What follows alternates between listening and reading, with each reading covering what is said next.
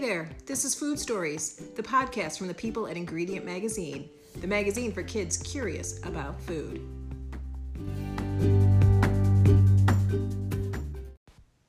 Have you ever heard of a spork? Like every area of life, cooking and eating both require creativity and invention. Someone invented or improved upon everything in your kitchen. Imagine the first person who invented the plate, or chopsticks, or can openers, or refrigerators with light bulbs in them. Sometimes ideas evolve or change slowly over time and develop into even better ideas. That is the story of the spork, a utensil that is part spoon and part fork. Spoons have been around for a very long time, definitely before forks and way before sporks. Spoons have been discovered at excavation sites in ancient Rome and ancient Egypt. Early spoons were made from natural materials like shell, bone, and wood.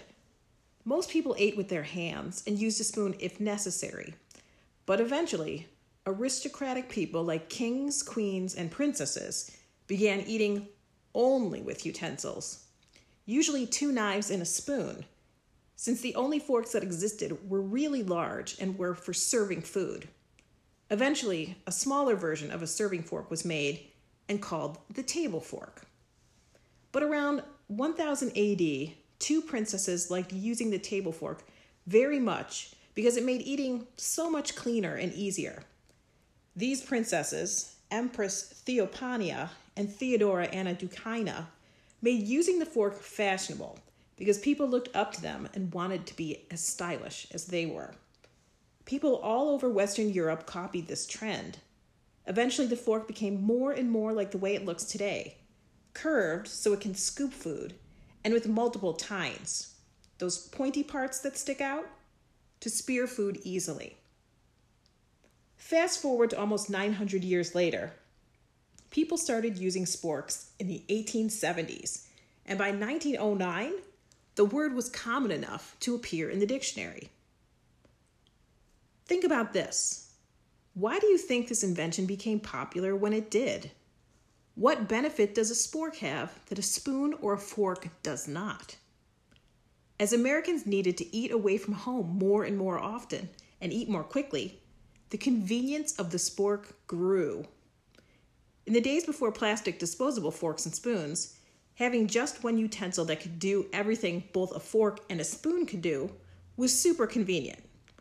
Workers who built things like roads, bridges, and buildings could eat their lunches easily right where they were without having to leave their job sites, and they could easily carry a spork in their pockets.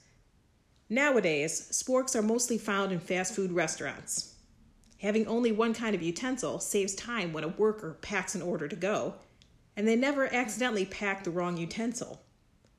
Sporks are also used by hikers and campers who want to have useful tools, but not too much to carry. Now it's time for you to put on your thinking cap. What improvements could you make to an ordinary kitchen tool?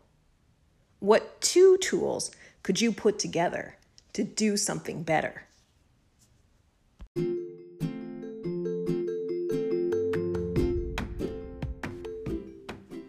Here's a bonus thought for you.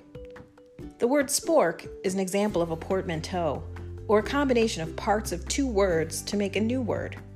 You probably heard some of these before, like the word ginormous, which is a combination of giant and enormous, or glob, which is a combination of gob and blob, or my favorite, brunch, which is a combination of breakfast and lunch. Can you invent a new portmanteau? Tell us about it on our social media. Find us on Facebook and Instagram.